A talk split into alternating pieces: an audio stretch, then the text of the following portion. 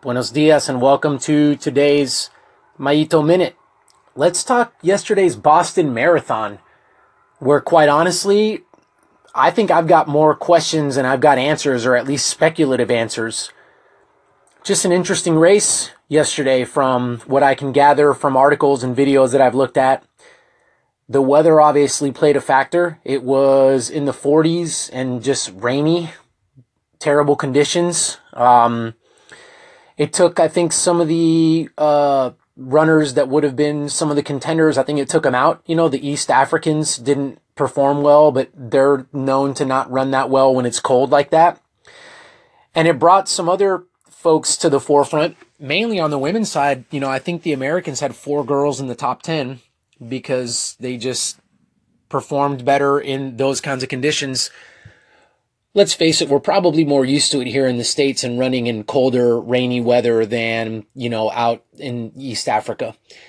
But anyhow, I don't want to necessarily focus too much on that. What I do want to focus on is Des Linden or Desiree Linden, her name, the girl that won the women's race. And quite frankly, I'm perplexed. I'd love to hear y'all's thoughts. I'd love to hear y'all call in and give me any any feedback or anything you think might have played here a role in this. But uh, Des Linden wanted to drop out at, at one point, and she says it was about mile two, three, four, mile six for sure. She she wasn't feeling well. Uh, the weather was kind of getting to her. Her muscles were kind of tight. Uh, she just wasn't feeling it, and that early into a 26.2 mile race, she kind of started wrapping her mind around the fact that she felt like she was going to drop out.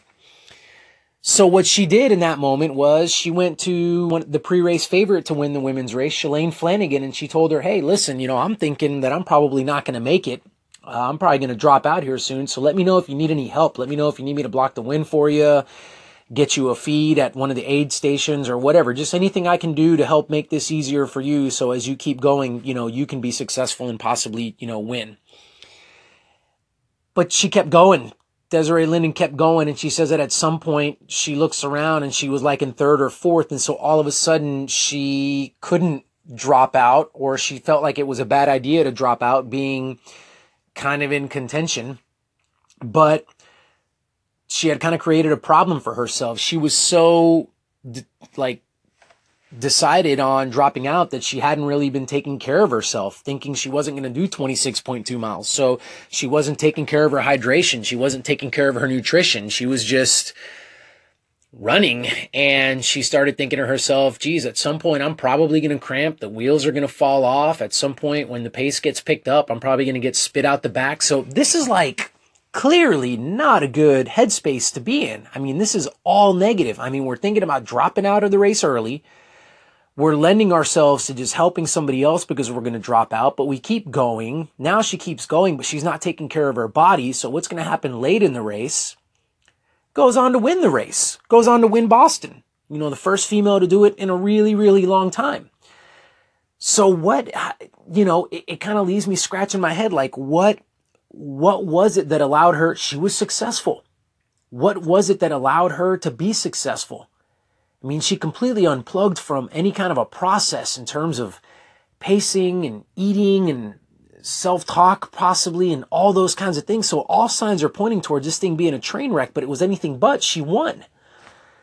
So, I just, I don't know. Uh, it's an interesting uh, study because I was ready to read that she, you know, was gritty and just kept going and had this tough mindset where she was going to run everybody into the ground and she was positive with herself. And so she was the last one standing in a bloody fight, you know, to the end and last mile.